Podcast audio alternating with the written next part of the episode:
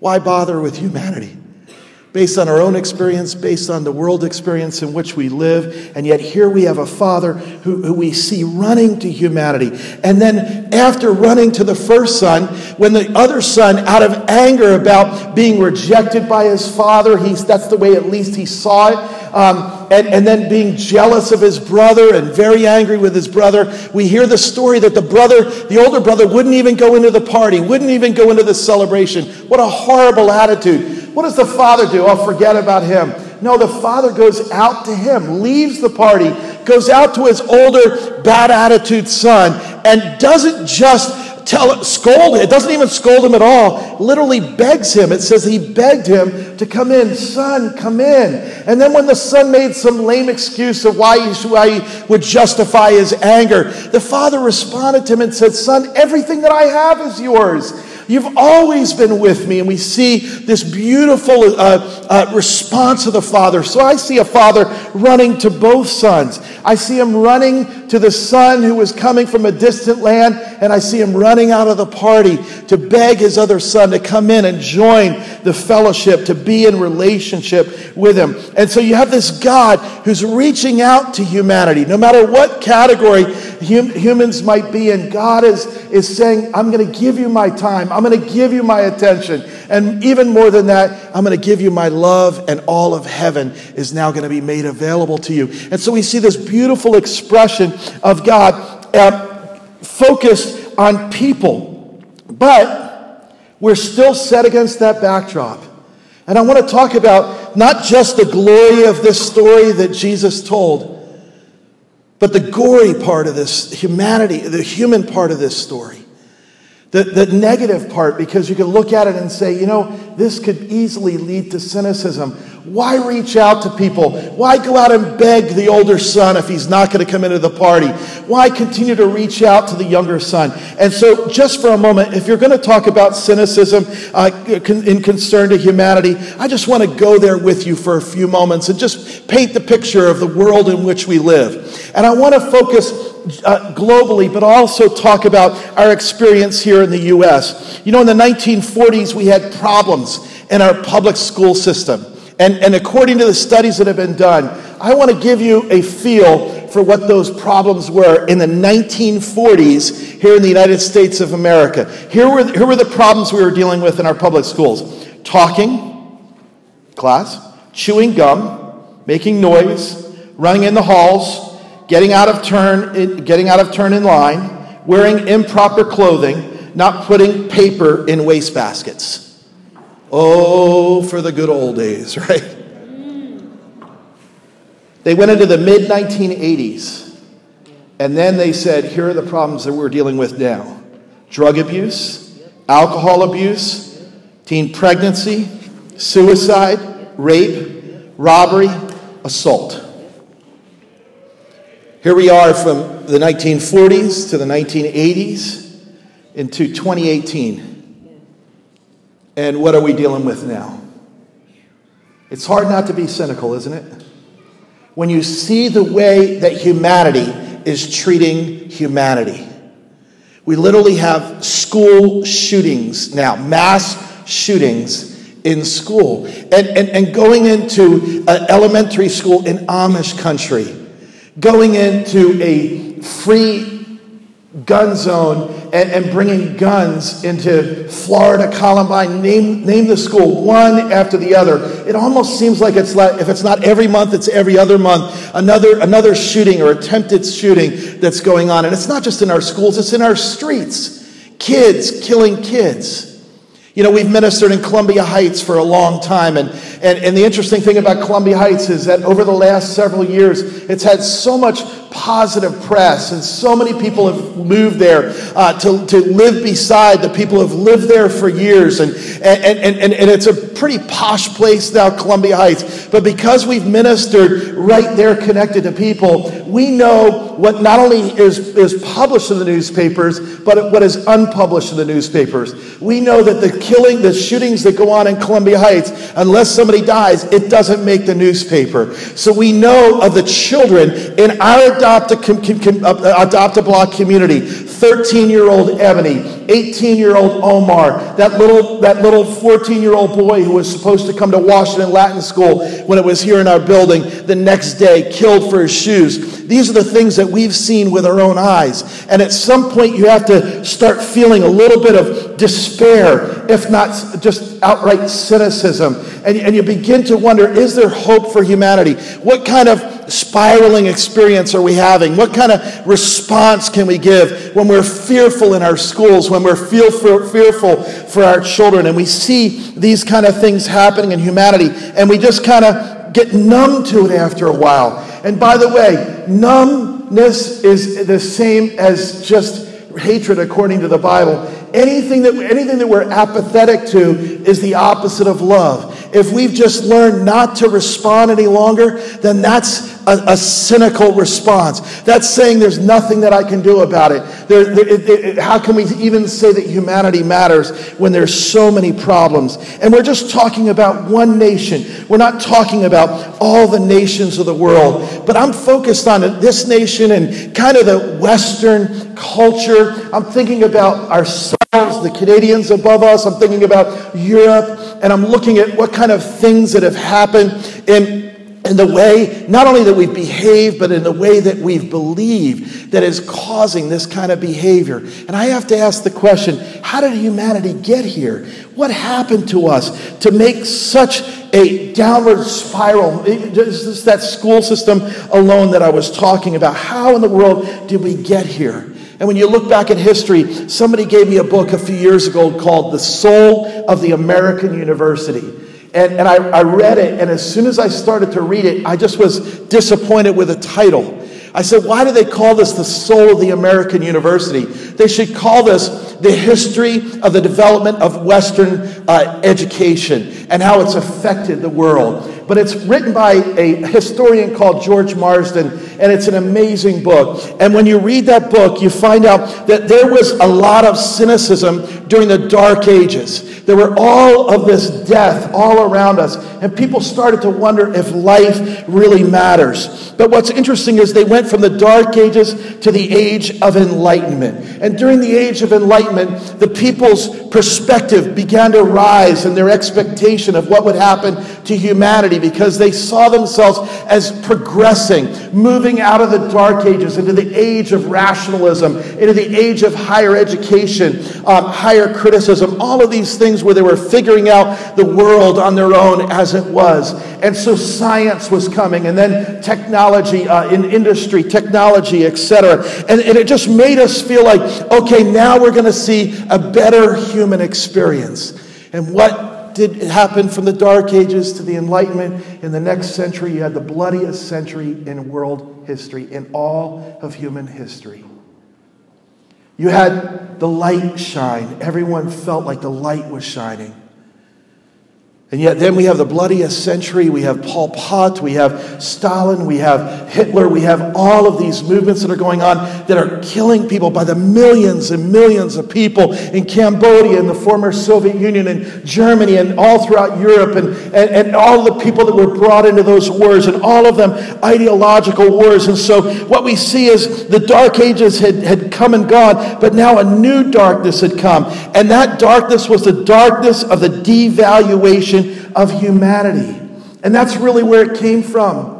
Eventually, we began to believe that people were not special made in the image of, of their creator, but that people evolved and that, uh, uh, from one species to another species. And there was no divine intervention. Darwin gave us a gift that keeps on giving, and it's that gift of the devaluation of human beings, believing that we're not made in the image of a creator, but we're, we're, just, we're just made from some accidental uh, scientific experiment that nobody is behind, no intelligent design designer whatsoever. This was what we began to think. This is the way we began to behave. Most people in our world would never consider themselves an atheist. Most people would not deny the existence of God. But do you know that there's not just a theoretical atheism, but a practical atheism? Do you know that if you live like there is no God, you are practically an atheist? Do you know that you, in practice, you're living like there is no God? You're living like there is no uh, God that loves us, that is reaching out to us, that has created us in His own image. And so when we ask, how do we get to the place? We got here by a denial of God's existence. And if we allow for God's existence, we somehow remove God's involvement. We don't have God personal with us anymore in our worldview. You know, I want to compare these worldviews. Um, I, I, quoted a, uh, an amazing debate uh, on Easter Sunday uh, between John Lennox, a professor at uh, Oxford University, and Richard Dawkins, who's one of the three most uh, renowned atheists of our day. And and, uh, and John Lennox being himself a believer, both of them scientists. And, and, and I just want to read you a couple of paragraphs from that interview uh, or from that debate that went on. And if you want to look it up, just look up John Lennox, Richard Dawkins. Um, uh, yeah. Um, there's three different ones. I'll, I'll, think about which one. Just ask me, okay? Because uh, I don't want to stop to think. But here's what Richard Dawkins says I think there's something wonderful about standing up and facing up to a universe where we are increasing our understanding and we throw away childhood obsessions. We throw away this sort of imaginary friend that comforts us when we're children and we feel the need for some kind of parent figure to turn to. I think when we grow up, we need to cast that aside and stand up tall in the universe. And it's cold, and we're not going to last forever. We're going to die. And we face up to that. And I think that's a nobler way of getting through life than to pin your hopes on childhood illusions. I love the way that John Lennox responded to this very just cold, despairing worldview. I love the way he responded at first. He says, that, that is taking into consideration maybe they are illusions, but perhaps they're true. And then he went on to talk about the truth of the existence of God, of the resurrection of Jesus, of God sending his son to die on the cross for us. But before he went into all of that uh, at length, he said this. He said, This is John Lennox. He says, I find the contrast between standing tall and, and, and, and in a, in a solid and cold universe with no hope, believing that your moral sense must ultimately be illusion, you're crying for justice because most people never get it because death ends everything.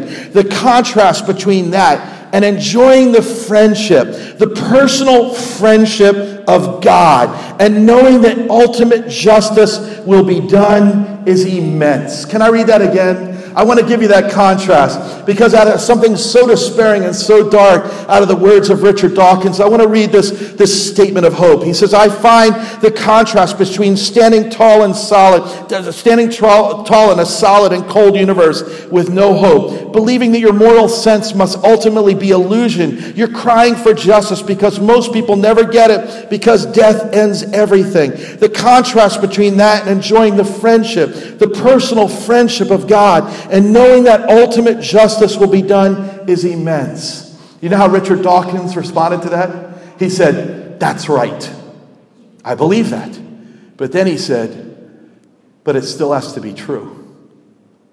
And that's when Richard John Lennox went on to further talk about the resurrection of Jesus as the ultimate evidence, the historical evidence for the resurrection of Jesus, telling us that in this worldview of despair, that we didn't come from anything and there's nothing beyond us, that all of humanity is eventually going to just burn up in the cosmos and we're going to be just like any, our sun will be like any other star that goes cold and all of our lives will be gone and nothing of this has been for anything, not any child that was born, not any parent, not any grandparent, not any legacy left on, not any work that was done for the betterment of humanity. Cold, dark worldview. And in contrast to that comes the, the, the words of John Lennox, this other uh, professor, scientist, who says, you know what? A personal friendship with a God who created it all and knowing that there is ultimate justice, that there is meaning to our lives. This is, this is what is really what would give true meaning to our life Richard Dawkins says, I can't argue with that. I just, it has to be true. And then again, you have to go to the truth of it. So they agreed that the basic question then is whether it is true or not, and, and, and, and addressing that. But I, I'm not taking as much time to do that this morning because God is who He is and can prove His existence to anyone who seeks Him. Can you say amen? And across the world, especially as I said in Europe, uh, north of us in Canada, here in the United States of America, it seems that we've bought more the lie of the first uh, contrasting argument than the second. It seems that we've bought the, the lie of futility, of life doesn't really matter. Sometimes people say, you know what, uh, and I'm, I'm, this is going to sound political, but it's not. I'm, i take no stand. I'm not a gun enthusiast. I'm not NRA member, so I want you to, I'm going to say that because we have a lot of people on different sides of that, you know, throughout the U.S. I'm not entering into that. But I'm just saying this guns have been in this country for a, lot, for a long period of time. They were here before I was born, they were here through my childhood, and I never saw the kind of killings that are going on now. I'm just saying to you that it's, it could be a gun thing that we have to respond. I'm not just, I'm not even going there on that. I'm just saying that we can't fail to acknowledge the devaluation of humanity, the way that people don't respect themselves, care for others, the way that people think that they can just go like a video game or some type of movie scene that set that they've seen and just shoot other human beings. At some point, we've got to get beyond beneath the politics and begin to deal with the people. What do the people believe about themselves? What kind of life experience are they having? Have they learned to devalue humanity or to lift up humanity? Humanity. See, I think one of the most important things that we can talk about is, is that God loves us, that God designed us, that God created us in his own image. And, and because it's not just a message that we could say is religious or biblical, of course it's those things, but it's a message that's hopeful. It's a message into the message of despair that we've been feeding our children generation after generation. At some point, people have to know life matters. Human matters black lives, white lives, rich lives, poor lives, doesn't matter. Humanity matters. Made in the image of God is the message that we want to go to. Now, i have been really kind of dark and dismal, and I have to deal with the world as it is. But I want to share with you three reasons I have great hope for humanity, even now. All right? And I'm not just going to say God is is able to do the impossible because God is, and that's the ultimate thing. With God, all things are possible. So there's no, there's no one beyond the hope of God. There's no society, no country that is beyond the hope of God. God can make the dead come to life, all of those things. But I'm going to give three reasons, in addition to that ultimate one, I'm going to give three reasons that I have hope for humanity, hope for the world in which I live. And these three things give me hope. First of all, in this story, it says the Son came to his senses. The son came to his senses. And I think there are three, two things that he came to his senses about. First of all, he came to his senses that sin, selfishness, is a dead end road. It leads to nowhere except for heartache, except for alienation. It leads to much pain. He came to his senses that sin and, and just saturating yourself in sin, the lust of the eyes, the lust of the flesh, the pride of life, all of these things that we try and give ourselves this gratification, all of these things lead to death. Death of our relationship with God, death of our relationship with each other. And I'm just so glad that I see this son come to an understanding that sinful behavior, and, and, and not only sinful behavior, but sinful belief believing that he didn't need his father, believing that he could make it on his own, believing that he could live independent, and because the father represents God, live independent of God. I'm glad that he came to his senses. That just doesn't work. Living without God, somebody said, don't leave home without him. I would also say, don't stay home without him. Don't go anywhere without him. You've got to have God in your life because without God, it's destruction, destruction. You're left with nothing. He had no friends. He had no one caring about him, nothing at all whatsoever. Here's what Henry Nouwen said, and I want to thank mom for getting me uh, that book just before I taught in this series. Hey, that's my mom and dad. Do you know them? Everyone met my mom and dad? And uh, my mom is on your left, and my dad is on your right, in case you didn't know which was which. And uh, so my mom, you know, I shared with her what I was teaching. She says, "Have you read the book, The Return of the Prodigal by Henry Nouwen?" I, if I hadn't read that book, Mom, Uh, so much would have been left out of this series. It was awesome. Let me give you an example. Here's what Henry Nouwen said. He says, It seems that the prodigal had to lose everything to come into touch with the ground of his being. When he found himself desiring to be treated as one of the pigs, he realized that he was not a pig, but a human being, a son of his father. This realization became the basis for his choice to live instead of to die. Once he had come again in touch with the truth of his sonship, he could hear, although faintly, the voice calling him the beloved and feel, although distantly, the touch of the Father's blessing. This awareness of and confidence in his Father's love, misty as it may have been, gave him the strength to claim for himself his sonship, even though that claim could not be based in any merit.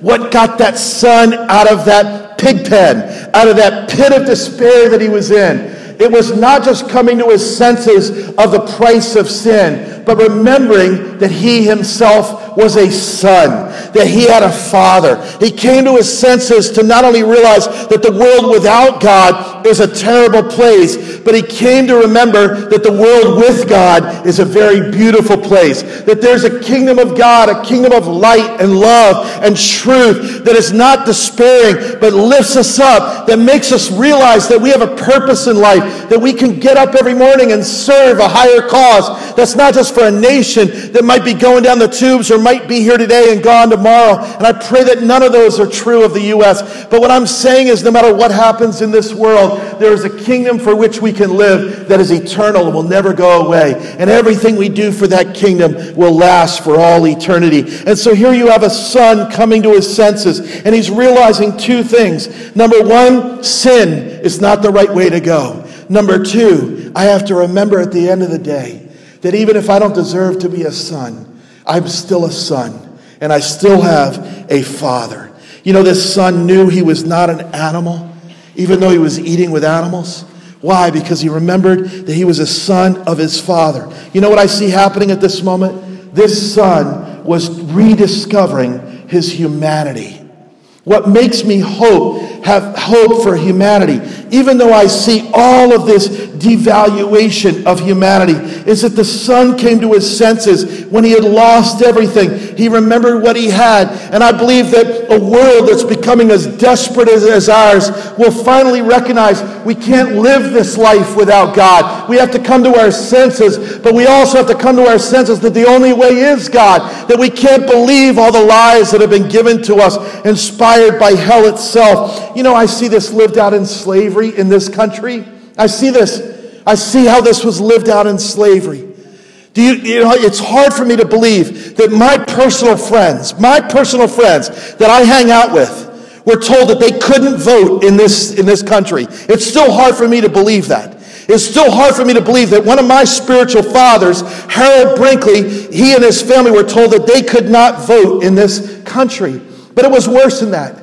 It was that we actually said, that there was a class of people, a race of people, call them whatever, the way, other way we divide people. And I believe that, by the way, there's one race, the human race. I believe there's an ethnicity and color, and I, I celebrate ethnicity and I celebrate color and all the diversity. I love how God made us all different. But at the end of the day, we're one human race. But here we are in this country, we have to look back at our history and we have to see that codified by the Supreme Court of this country was that human beings were not really human beings, that they were only partially human beings. As white people in this country, we have to look black people in the face and know that this is a part of the, of the, of the heritage that we share.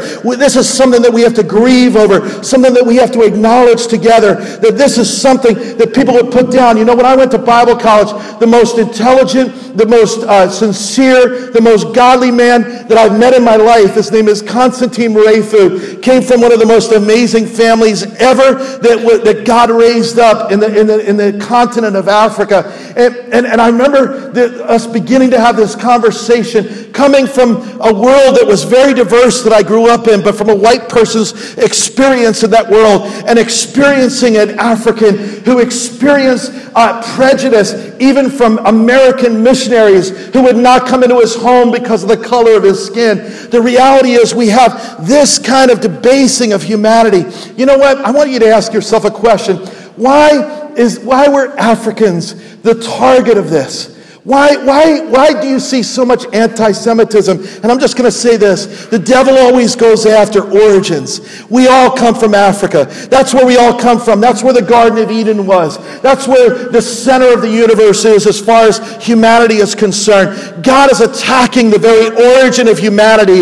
and that's why I believe that anti Semitism has been expressed in the way because they were the people that God chose out of all the people of the earth to bring the Messiah to the world, Jesus to the world. And so I see the devil inspired stuff behind all of this. But what I want to focus on, and I'd love to take more time with that, is I want to focus on the beautiful African American experience of reclaiming humanity, of saying to the lies of white supremacy, of saying to the lies of this arrogant spirit that says, I'm smarter than you, I'm better than you, and all of that, standing up and saying, you know what, we're going to reclaim our humanity. I'm not a very political guy when it comes to preaching and when it comes, I, I I'm aware of politics and all of that, but I'm, I'm about the kingdom of God. But I believe that even if there is any type of little expression of the Me Too movement that maybe I wouldn't agree with 100%. I think there's something very powerful going on in the Me Too movement. When I watch those gymnasts, those female gymnasts stand up and say, This is what you did to me, and I'm going to say it publicly,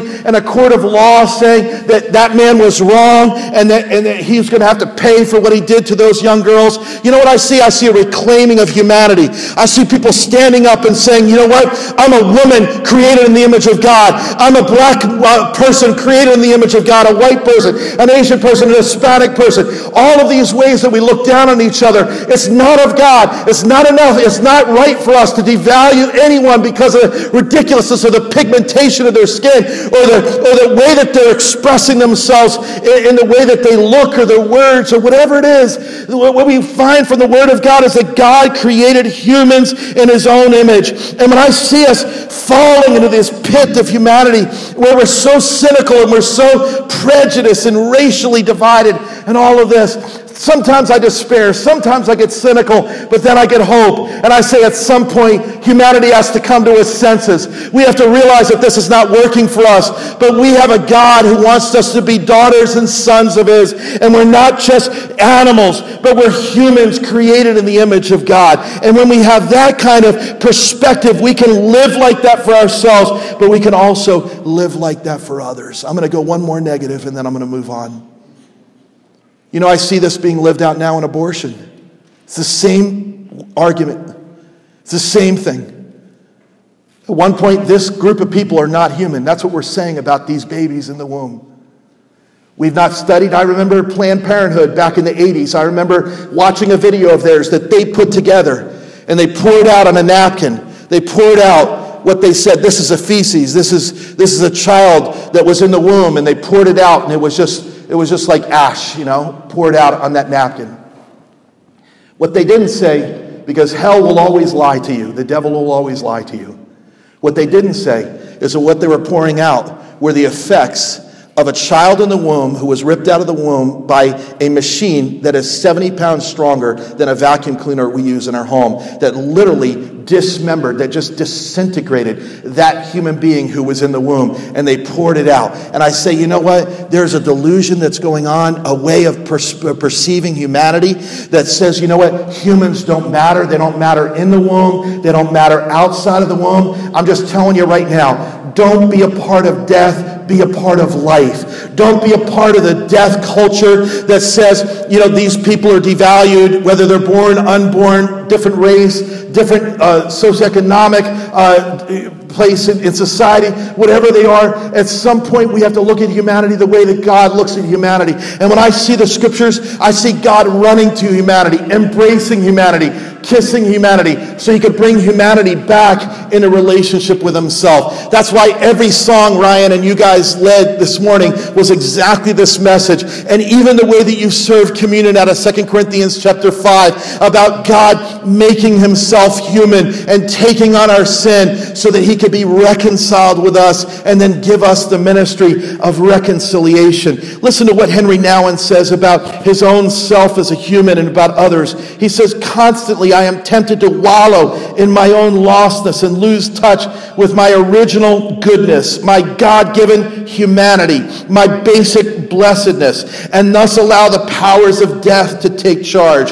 This happens over and over again when I, whenever I say to myself, I am no good, I am useless, I am worthless. I am unlovable. I am a nobody. There are always countless events and situations that I can single out to convince myself and others that my life is just not worth living, that I am only a burden, a problem, a source of conflict, or an exploiter of other people's time and energy. Many people live with this dark inner sense of themselves. In contrast to the prodigal, they let the darkness absorb them so completely that there is no light left to turn toward and return to. They might not kill themselves physically, but spiritually. They are no longer alive. They have given up faith in their original goodness and thus also in their Father who has given them their humanity. But when God created man and woman in his own image, he saw, quote, that it was very good, unquote. And despite the dark voices, no man or woman could ever change that.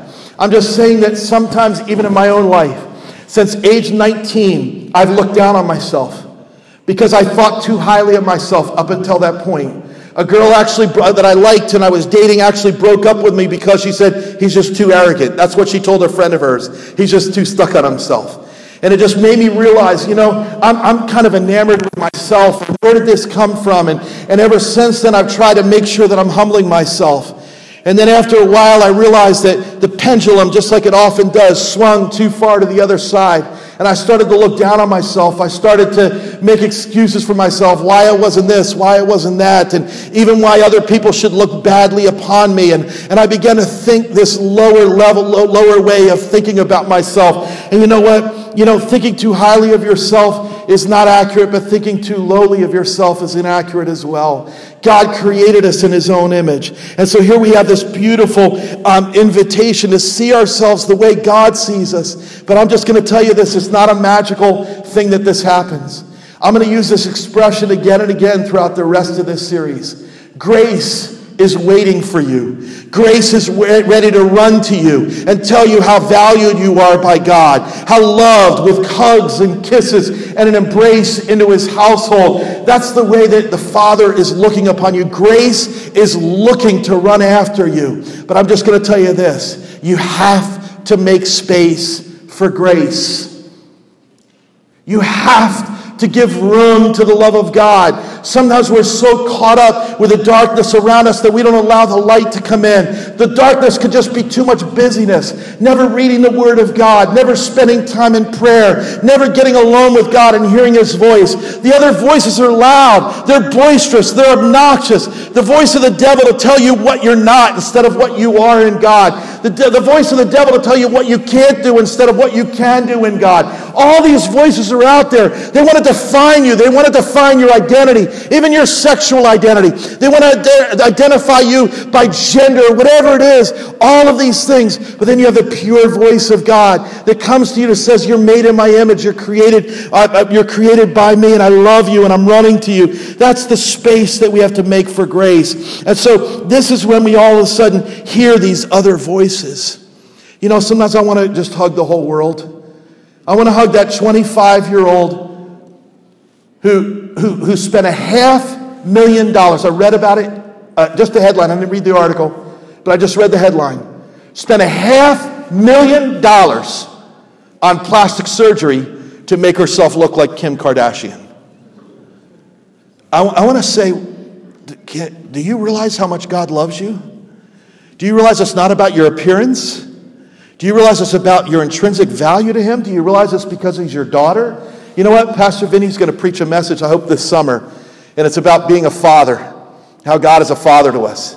And he says, by having little Lois, I'm realizing how God feels. And I'm not going to steal your whole sermon, but he just shared this with me recently. He says, I can't believe that love that I have for this little girl, Lois. And it's not because of anything she's done, because she hasn't even had a chance to do much. It's just because she's my daughter. And I just want you to know that the reason why God loves you is just because He created you, just because you're His daughter, just because you're His son.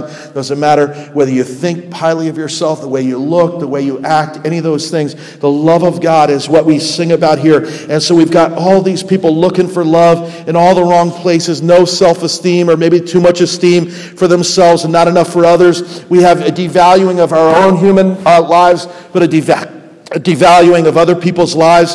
And against all of this, God never, the Father, God never stops searching for us, never stops, start, stops begging us to come into His presence, never stops running after us. And He does all that so He can embrace us, return to us, and, and, and make, have us make our home with Him and have Him be able to make His home with us. And that's the ultimate story of Jesus. Jesus is God running after us, coming in the flesh, coming in human form to say, You want to know how much I love you? I'm going to come down and be with you. And not only be with you, I'm going to suffer everything you've ever suffered. I'm going to experience every temptation you've ever had. I'm going to understand you even experientially. I'm going to get in touch with all that's humanity. I'm going to show you how much value you have to me. And then at the end of the day, I'm going to do what you can't do for yourselves. I'm going to take your sin away, but I'm not going to take it away magically. I'm going to take it away by receiving all the pain, all the injustice, all of the sinful uh, uh, behavior that you've been uh, committing against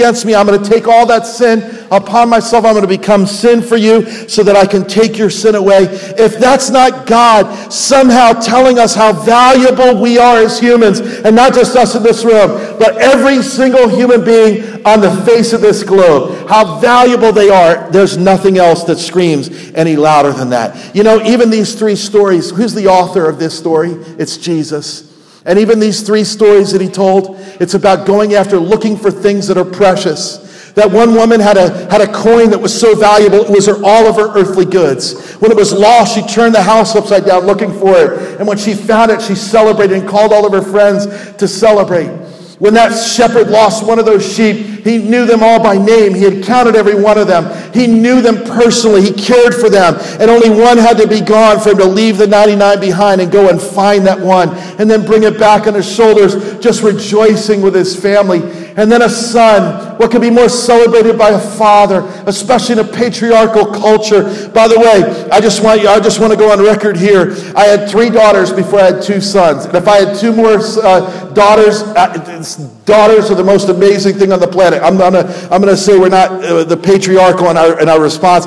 I'm just saying this. In a patriarchal culture, agricultural culture, you, you had a value in a son that you didn't have in a woman because of the way that they could work, their, their ability to be able to do manual work on the, on the, on the farm, all of those things. Uh, in that culture, son more valued. What could be more precious to a father than a son? And yet the son is gone. What does the father do? He looks for him, he longs for him, and, and then he runs to him. And so here we have this beautiful perspective of God. I'm going to finish with this. Um, well, no, I'm not. No, I'm not. I'm, I'm going to read this and then finish with something else. Henri Nouwen. He said, The question is not how am I to find God? The question is, how am I to let myself be found by God? If you have a God who's already running to you, you've got to let yourself be found.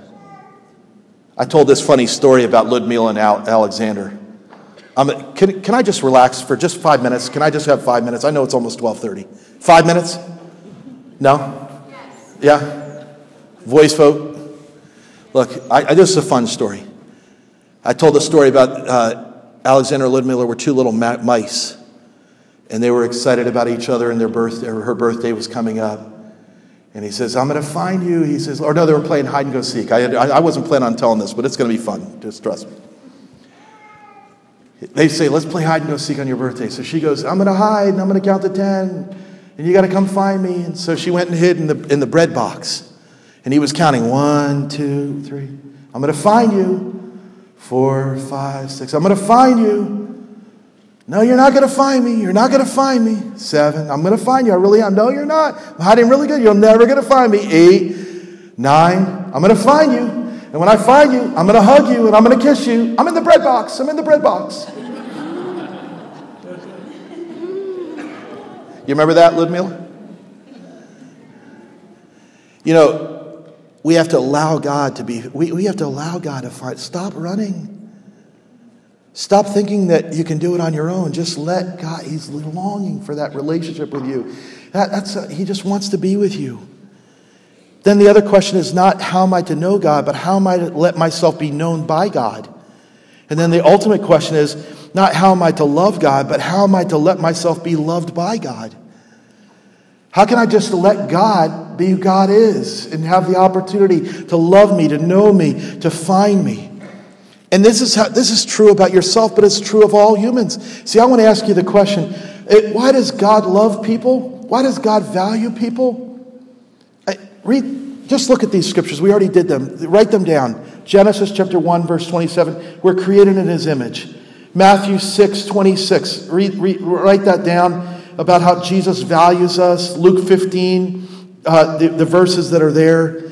All of this state to us from Scripture how much God loves us. Use these in your devotional. Let God speak His love. Get rid of all those other voices. Let His still small voice speak into your life. You know, the voice of truth never has to be raised.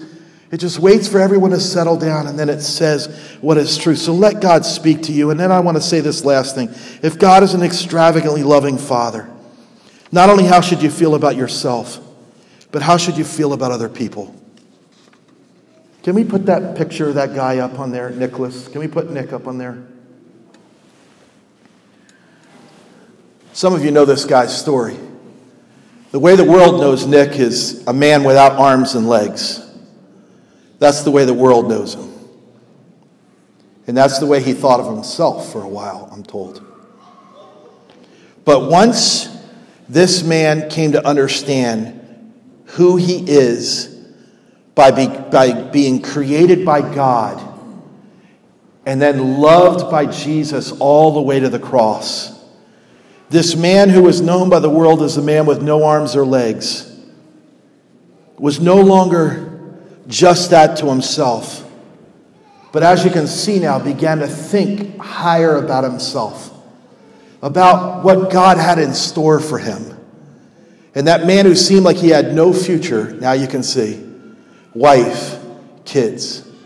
But even more than that, he travels around the world as an evangelist. An evangelist is someone who brings the good news of Jesus to the world. And when the evangelist has done his or her job, that person's life is not only changed who receives that message, for now, but for all eternity. I want to finish with this clip, and I guess this is my third finish. With this clip from John Lennox, Professor John Lennox, Oxford. This is him speaking at the Socrates in the City um, event that is held by Eric Metaxas on a regular basis in New York City. And he's talking about the value of humanity. And I just want us to just, it's a one minute clip. Let's watch this together.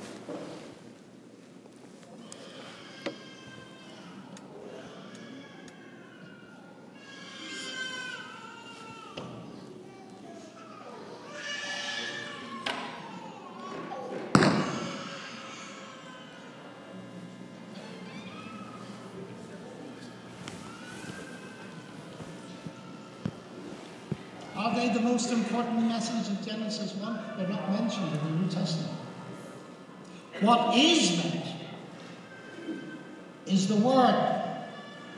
If I had another hour, I would want to tell you even more important things about what the message of this book is. But going to only say one thing, and that's about human beings. We live in a society where human beings are being. I debated Peter Singer, an Australian professor from Princeton, who believes that we're guilty of speciesism, separating human beings out from the rest of creatures because they're made in the image of God. He said that won't go anymore. Ladies and gentlemen, I want to tell you as I close my biggest argument for thinking that human beings are special. God became one. Thank you, ladies.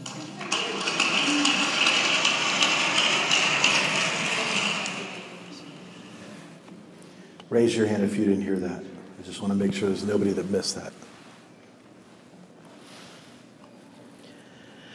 Father, I just pray that we would somehow come to a revelation that would last in our lives and be lived out on Sundays, Mondays, all the way to Saturdays. Of how much you love us and how much you love this world, the people who live in this world.